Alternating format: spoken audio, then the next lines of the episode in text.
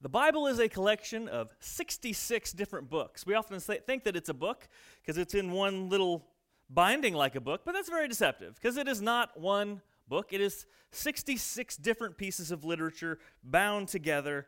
It is written over the course of 1,500 years by 40 different authors, and yet it tells the story of God working in human history.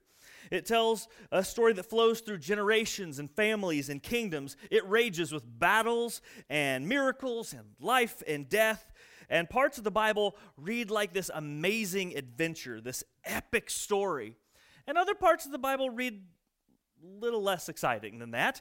Um, but again, all of it is God's story. And despite the many authors and the great amount of time over which it was written, the spread of time over which it was written, it does tell one beautiful story of how God is working to lead us to what is best for us, His best for us. But it can be really hard sometimes to make sense, to see the Bible as one cohesive, continuous story. Because when you read the New Testament, there's such a heavy emphasis on love and caring for those who are rejected by society and helping those who are broken. And then there's parts in the Old Testament where it seems like God is less keen on the love and forgiveness part, and He's very keen on having Israel kill things. And it can be a little hard to reconcile the difference between those things. I mean, if you just look at the normal, everyday commands God gave the Jewish people, just their regular, everyday religious stuff, it was bloody and very gory. Being forgiven of your sin in their system required regularly bringing animals to the temple and killing them with your own hands so they could be offered as sacrifices. And so that was the method of forgiveness that God gave them. Ours is very different. And so you think, how do these two things go together? How does this religious system that God gave them, this nasty, gory, bloody religious system that God gave them, and some of you maybe don't find it as bloody and gory because some of you, you've raised livestock, you've killed livestock. You knew that your cow was going to be ribeyes and hamburgers, and that didn't bother you, okay? There's, there's people in the world like myself who don't even want to watch a video about how, you know, hamburgers are made. Like, I don't want to know where my food comes from. Ignorance is very much bliss, okay, for some of us. And and you know that's just the way things are but but it's shocking when you look at the differences at least on the surface of how this Old Testament system of blood and guts and gore can have anything to do with what we do today. And believe it or not, it's not only possible to make sense of these two things being one continuous story, but you can't have one without the other. You can't fully appreciate one without the other. And this week being the week before Easter, we are going to come and, and think about, and hopefully you'll spend some time this week thinking about and meditating on the fact that Jesus died on a cross, that our, our salvation was actually kind of a gory and bloody affair, and that we celebrate that death, that burial, that resurrection, and all that it means for us. And so, what we're going to do today is hopefully, hopefully, will, this will be the accomplished task when we are done. Hopefully, we're going to look at the sacrifice of Jesus and learn to appreciate it a little bit more by understanding the system that God gave before He sent Jesus to the Jewish people and how that actually matters for what we do today. Now, to make sense of anything in the Bible, we've got to start with a very unpleasant truth. And this is a foundational truth that is kind of behind everything that God does, all the ways that God interacts with us as human beings. again, it's not good news. I'm just warning you right now. It's not good news. We'll get to the good news part in a minute. Sin always leads to death. Every single time, without exception. And you might ask why.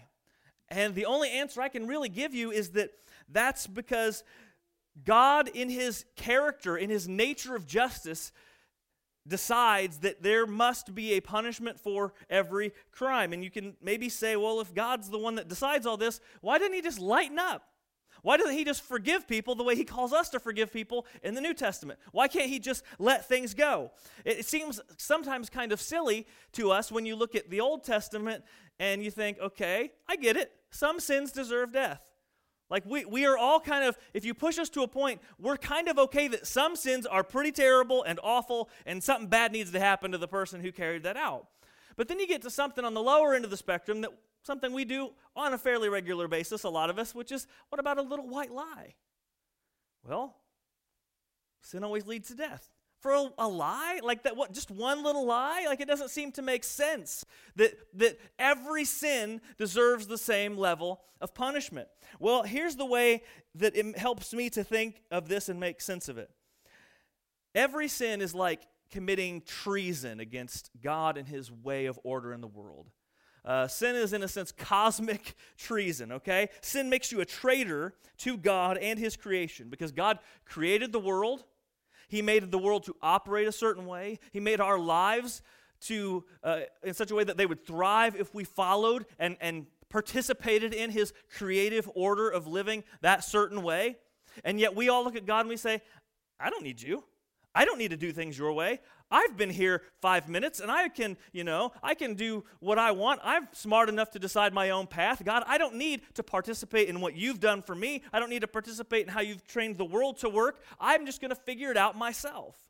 And it's in the sense, we're like spitting in God's face and saying, No thanks, I'm smarter than you. And we disrupt not only our lives, we not only pull ourselves out of that orderly way He meant the world to work, but we've talked about this before. Sin always creates, creates collateral damage. We bring disorder not only on ourselves, but we like to bring everybody else along with us. And so we don't only mess up our world, we mess up the world as we as we commit sin and it's rebellion against God. And since God made all the things, he's the boss. He decides what things should or how things should work. He decides what gets used for what purposes. Everything he has this full complete say over.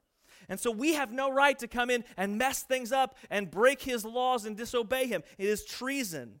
And so every sin breaks that. Every sin works against God's desire in the world. And so sin always leads to death, and there's never an exception to this in Scripture.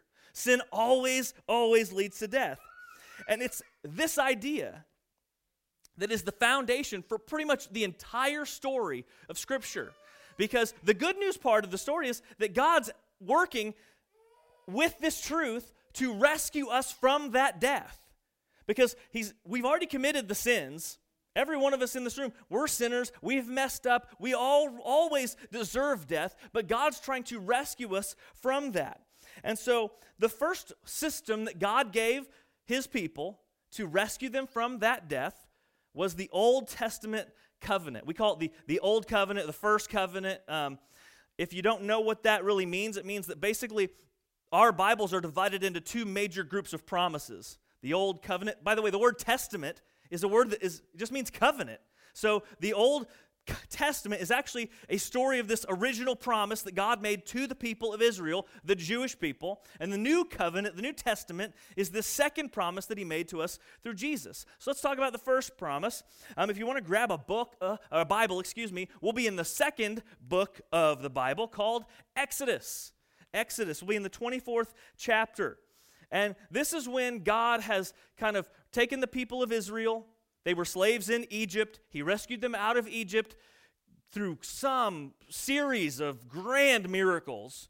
And he makes he gives them freedom and he says, okay, now you guys, are, you're not just slaves anymore. You're your own nation. You're your own people. You have freedom, okay? This is like getting the keys to the car a little bit, okay? When you're 16, you finally have that taste of freedom. You're not totally under mom and dad's thumb anymore. This was what they should have been excited about. You're free. You've got your own thing now. We're going to be, you're going to be a nation, and not just any nation, he says, but I'm going to give you some guidelines. You're going to be a different kind of group of people. You're going to be a different nation, and we're going to make a promise together. I'll be your God if you be my people. And so he starts to lay out this covenant relationship, this religious relationship with the nation of Israel.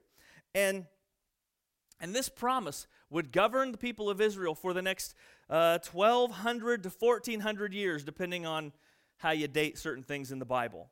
And it is a mutual promise. This is God saying, I'll be with you, I'll be your God, and I will bless you. You be my people, and you obey me, and you follow all these rules and all these commands that I'm going to give you. And boy, did he come through on the commands. He gave them 600 plus commands that governed how they lived everyday life and how they interacted with him in, a, in this religious system to have their sins forgiven when they failed and messed up. And so, the story we're going to read today, God has already started giving them a little taste of this law, this covenant. And He's included the Ten Commandments, which a lot of people know. It starts in Exodus 20. He gives them a few more. And then in 24, He's kind of saying, okay, you've got a taste of what this relationship is going to look like. You guys have said you're in. I've said I'm in. Now it's almost like this is going to be like a weird marriage ceremony. This is God's way of saying, okay, we're going to seal this covenant, this promised relationship, with a ceremony of sorts. And so we're going to read about this ceremony. And again, for the rest of the Old Testament, anytime we talk about the covenant, it's this covenant that they're talking about. Exodus 24, we'll start in verse 3. It says, Moses came and told the people all the words of the Lord. So Moses has been up on the mountain, Mount Sinai, talking to God, and he told them all the rules. So this is Moses just kind of getting a little verbal agreement. Okay? Um, let me give you an example. Like anytime I do a wedding, the wedding starts with the I do's. You can't go a wedding. Uh, you can't go off a wedding by what you see on TV. They're like 30 second ceremonies on TV. They don't do half of the stuff that you're supposed to do in a wedding, technically speaking. But the wedding always starts with the I do's. And the I do's are usually there's uh, three people involved, three parties involved. You look at the guy and you say, Hey, do you? I do. And you look at the lady and you say, Here's what you're doing. Are you sure you want to do this? And she says, I do. And then you look at her mom and dad, if that's what she wanted in the ceremony, and say, Who's going to, are mom and dad cool with this too? Okay, yeah, we're good to give her away. And then you go into the marriage ceremony. So that I do part, this verbal agreement that everyone understands what's going on and we're all in, that happens kind of as a first setup for the wedding. I don't know how long ago that little tradition goes back, but that's kind of the idea behind the I do's. And so this is, in a sense, the I do part. This isn't the official ceremony, this is kind of that verbal agreement that gets made. And it says, And all the people answered with one voice and said, All the words that the Lord has spoken, we will do. And Moses wrote down all the words of the Lord. So he repeats them, gets the verbal agreement, and Moses writes them down so that the kids and the grandkids will all know this grand promise they made with God. Verse 4 again. And Moses wrote down all these words of the Lord, and he rose early in the morning and built an altar at the foot of the mountain and 12 pillars according to the 12 tribes of Israel. So we're going to have this ceremony. We got to have a venue. So he he, he starts laying out planning for the wedding, planning for this relationship stuff. If you've ever done a wedding, you know how big of a pain that this kind of thing can be to decorate or to find the place and to make sure you got the tables and all that stuff and everything's decorated just so. And so here's Moses getting things ready, this place with a, an altar where they can make these sacrifices they're about to make. And so here's the place where it's going to be formalized. He sets the scene. And then it says, And he sent young men of the people of Israel who offered burnt offerings and sacrificed peace offerings of oxen to the Lord. And Moses took half of the blood and put it in basins, and half of the blood he threw against the altar. And he took the book of the covenant and he read it in the hearing of the people. And they said, again, all that the Lord has spoken, we will do, and we will be obedient. Let's pause right there for just one second. So, Moses starts having these young guys start offering sacrifices, okay? A burnt offering is one of the main things that was a regular part of Israel's sacrificial system. A burnt offering was a way of saying, God, I'm all in. My whole life is yours. And the way they kind of, the, the thing that separated a burnt offering from the other offerings was they would take this animal and kill it and they would burn the whole thing. They would burn it completely to ash. So that complete offering of the animal was that symbolic way of saying, God, whatever, I'm all in with you. This relationship, I'm all in. And so it's an appropriate offering to be offering in this marriage ceremony, this covenant relationship thing that they're going to do, okay? But before that could happen, another part of this of this burnt offering was before they would kill the animal, the person bringing the sacrifice would lay their hands on this bull or a lamb or whatever it happened to be that they were going to burn, and they would kind of understand this, this animal is going to die in my place. This thing's getting ready to die for my sin. The reason this animal is about to have its throat slit and have its blood poured out is because I messed up, is because I didn't do something right. And sin always leads to death. And in this moment, God is allowing not me to die, but this animal to die in my place. And so they would lay their hands on this animal and they would acknowledge that their sin was going to be taken and covered by the blood of this animal. And then they would, with their own hands, take the knife, slit its throat, and it would make noise and it would kick and it would scream as its life drained from it. And they would catch all the blood. They didn't just let it go on the, on the ground. The blood was important. You notice he threw some blood on the altar. That was a symbolic way of saying to God, see, death took place. Proof. Death took place. Sin requires death. There was death. And the blood gets thrown on the altar as a way of saying there's, there was, in fact, the, the, the end of this line that sin always leads to, that was this road was walked and the sin was the sin was paid for but it was by this animal. And so then they would burn the animal completely on the altar. So the ceremony starts out real bloody and it doesn't get any better from there um, because not only was this covenant sealed with blood which it was very common for, for things like this promises to be sealed with blood because this is a way also saying hey you know what happens when you break god's rules death like this is what happens to you eventually if you choose sin over obedience and so this was a so the promised covenant is sealed with blood and their sins are paid for with blood Boy, can you imagine what church would be like if every Sunday you came here and I just let a nice, cute little lamb up on stage? I'm like, hey, this is our lamb. He's our sin.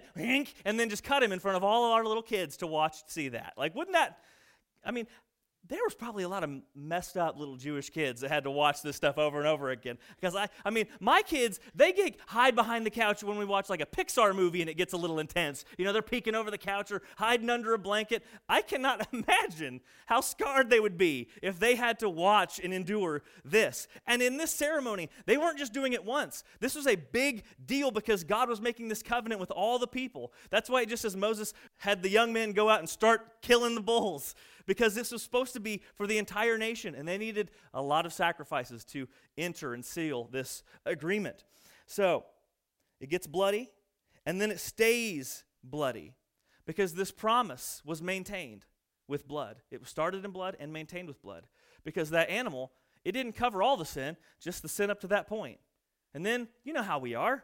We're just like them. We go out, we get forgetful.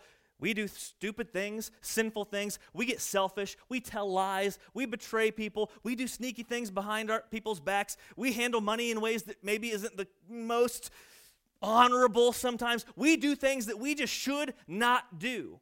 And every time that happened, they had to bring another animal back and they had to put their hands on it, allow the sin to be transferred to the animal. They cut its throat and let the animal's blood be spilled for their sin because sin always, always, always leads and ends in death.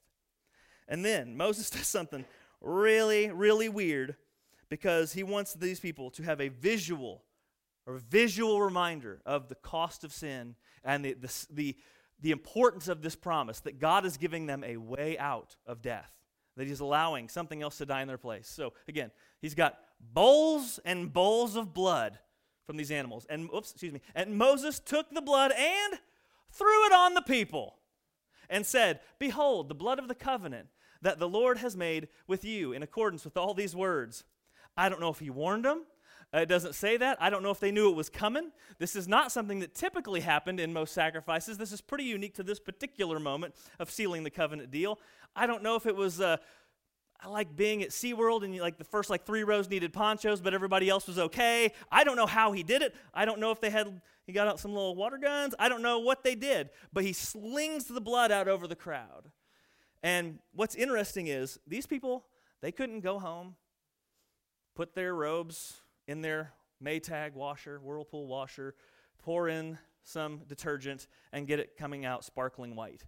Most of these people, they wouldn't wash their clothes. They had one set of clothes. And that blood stain that would be on there until it wore out or until the sun faded it slowly over time. So every day, these people would have a reminder of this promise. Every day, these people would remember by seeing the stains on their clothing this promise they made in God and the cost of sin. It always ends in blood. And again, that was their life for 1,200 years, was this bloody system where animals had to die in their place. And they all were keenly aware. Everybody remembered, every kid knew growing up that sin always leads to death and it was gory and it was intense, but the point was well learned for all the people. Sin always leads in death. The only way to keep you from dying was for another to die in your place, and that death was always proved with the blood being thrown on the altar. In Hebrews chapter 9, verse 22, it says, Indeed, under the law, almost everything is purified with blood. Everything is purified with blood. And without the shedding of blood, there is no forgiveness of sins. All the Jewish people understood that rule. And the system of killing animals, it was costly, it was gory, it was gross, it was destructive. Um, but you know what? the system was just like the sin. It was costly, it was gory, it was destructive. And they learned that lesson every single day of their lives. No Israelite was allowed to forget the cost of sin. And then, after 1,200 years, 1,400 years, again, however you count it, Jesus shows up. And he lives a life of utter perfection, never once sinning, never once letting his self, a selfish desire lead him to act selfishly, never once letting him do something that would hurt another person or be against the other person's be- what is in the other person's best interest. He lived a perfectly sinless life from birth through death. And at 33 years old, when he had a perfect record, instead of making offerings for his sins because he had none, he would become the offering for our sin. Rather than having to have something die in his place, Jesus would be the one to die in our place.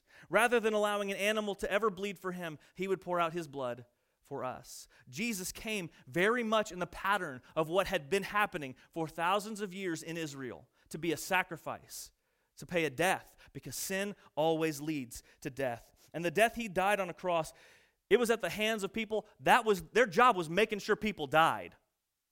That, that's what they did. That was their nine to five job, was killing people. And doing it in such a way that everybody saw that death and thought, well, I don't want to be that guy.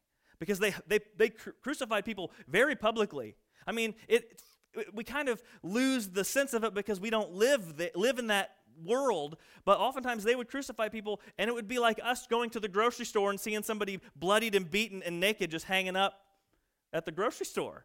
Like that would that like that would be so shocking to us to see somebody getting a lethal injection when we go to pick our kids up from school. Like that's the kind of way that the Romans wanted this to happen. They killed people in brutal ways so that everybody would have a deterrent against breaking Roman law. And Jesus surrendered himself to be killed in that fashion by these people that did this every single day. And they started not with the crucifixion, but they beat him and had his skin ripped off by this thing called a cat of nine tails. It was like a little handheld whip that had a bunch of, instead of one piece of leather coming off, it had a bunch, and they had little hooks or broken pieces of pottery or snapped sharp bones tied to the end of the leather strap so that when it hit, it hurt and it grabbed flesh and it ripped it off. And then after he was beaten and probably had a lot of blood loss from that, he was made to carry his cross to his execution site and we learned that it was too heavy for him and that he fell under its weight. And the weight of this, this beam, that would have been a very heavy, very sizable beam, fell and came crashing down on him, further smashing him into the ground. Um, we know that Jesus didn't last as long on a cross as most people did. Some people would hang on a cross for days. Jesus was just there for hours. Some people attribute it to the injuries he sustained when the, he fell with a crossbeam on him, that it would have been equivalent to a, a you know, a, a car crash impact, you know, to some extent, uh, the injuries that would have done to his chest and his internal organs. And then, after someone was made to help him carry that crossbeam to his execution site, they laid him down and they ran nails, most likely through his wrists and through his feet, and he was hung up on a cross. He would have been stripped naked. They don't put that in most of the art, but he would have probably been stripped naked because, again, it was meant to embarrass, it was meant to shame, it was meant to show this person deserves. This is the wretch of society. And he hangs there, and the way you, you died with crucifixion was you suffocated. Because as you hung there, you would slump in such a way that you couldn't breathe anymore. Your muscles would fully give away, and you would be hanging in a way that you could not breathe. And so, what they would do is they would pull themselves up on the nail wounds to take a few breaths, and then they would slump down again and struggle.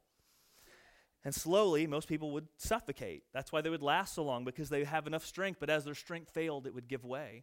Um, sometimes they would even nail a little seat under, under their rear so that they would have a place to rest and get just enough breath to keep it going and agonizing them uh, a long time.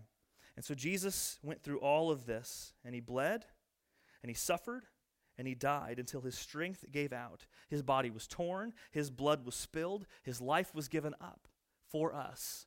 He was that offering in many ways, just, just like the, the Old Testament people had been bringing to the temple to be slaughtered, covering their sins for centuries, Jesus was that same type of sin. Uh, but because Jesus was God Himself in the flesh, because Jesus was perfect and He had no sins to pay for, what He did was He took my sin and your sin on Himself, not as a one time only thing that would have to be repeated over and over again, but instead, Jesus, because of His perfection, He is His sacrifice was a once for all offering of atonement for our sins meaning he died once and it covered the sin for humanity for all of history. And so the sins we commit now are still covered in the blood of Jesus because he was such a perfect offering. He was way better, better as an offering than some dumb lamb or some bull that had just been, you know, wandering in a field. He was God himself offering himself for us to satisfy the blood, the death that sin always leads to. And this covenant promise that we talk that, that, that the New Testament, the new covenant is named after, was a covenant that was sealed in blood, but it was also that moment where he atoned for our sin with his blood, just like the first covenant. And it wasn't just with one small nation in the random corner of the world, but this was a covenant with all, all people. A covenant that was made with all of humankind. Again, not bound by history, but stretching throughout all of time that if we believe in the depths of our heart that our sins are paid for by Jesus, if we can trust in Him that He was indeed our worthy sacrifice, and that by believing that He died on the cross for me, that that trust relationship, we have our sins forgiven. And because of Him, we no longer face death. Because of Him, we no longer stand before God condemned, needing blood to cover us, because He has wiped it away with His death on the cross. We no longer face punishment.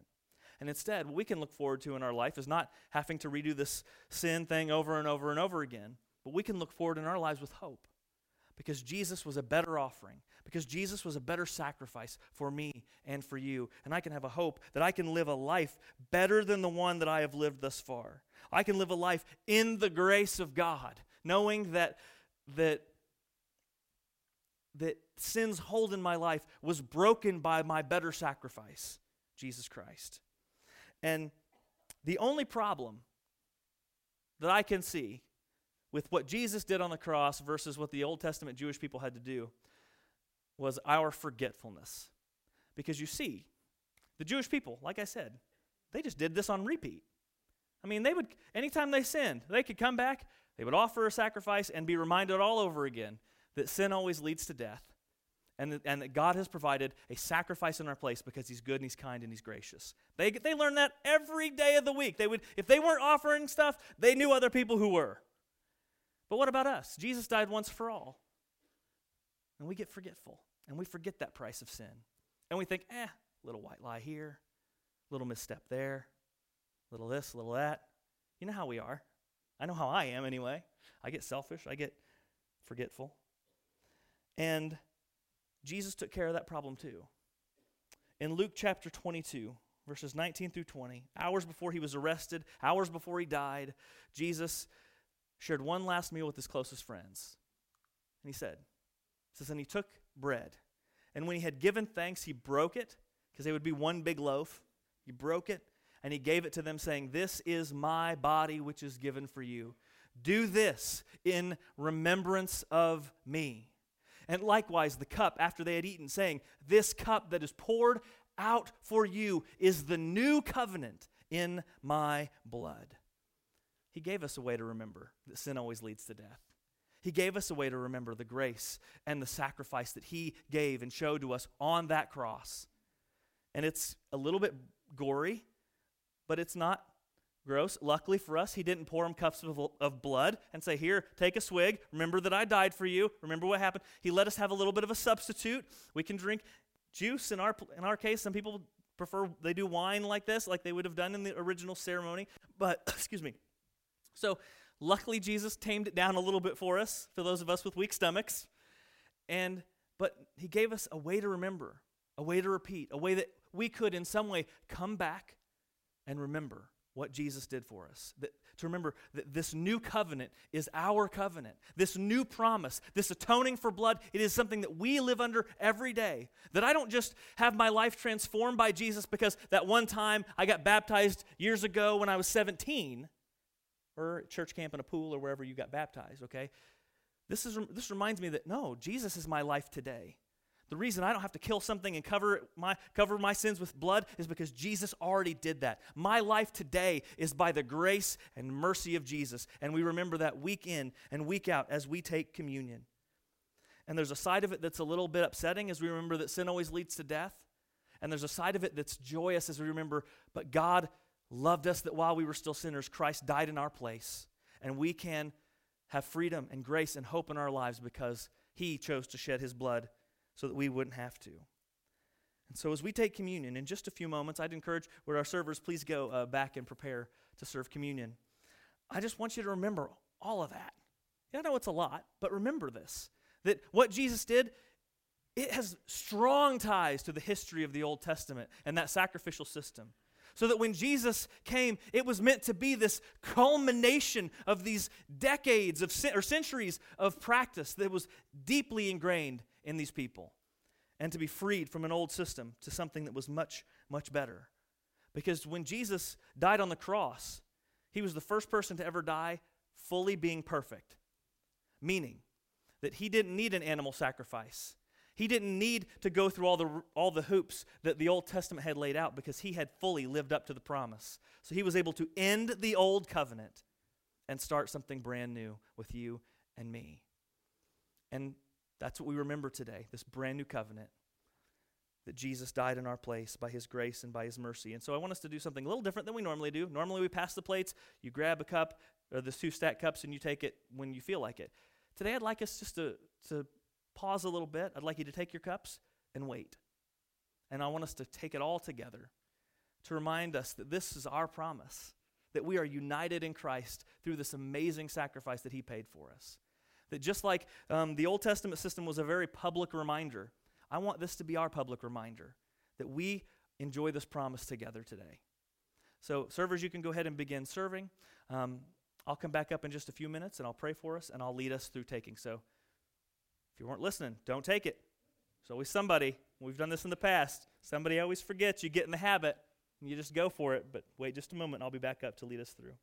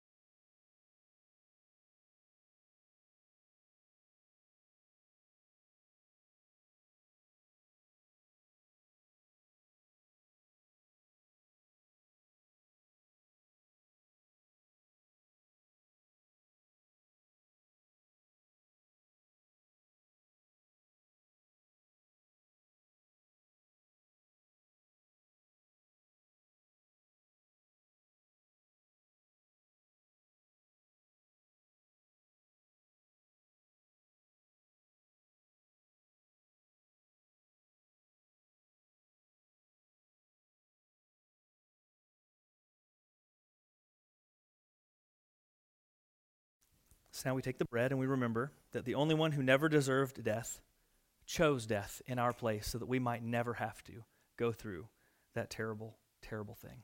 Let's take the bread.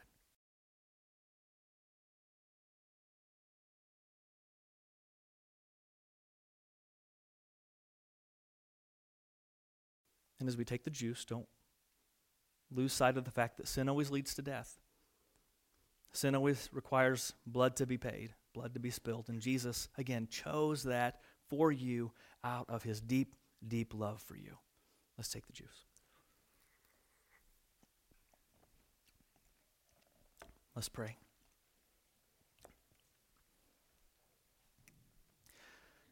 Father, we thank you for your great love for us in sending your Son that we might have freedom from our sin with a better promise in Christ, a once for all gift that would span the centuries, that would enable your mission of salvation to redeem us from our sin, to save us from the death that we deserve, would span the entire world.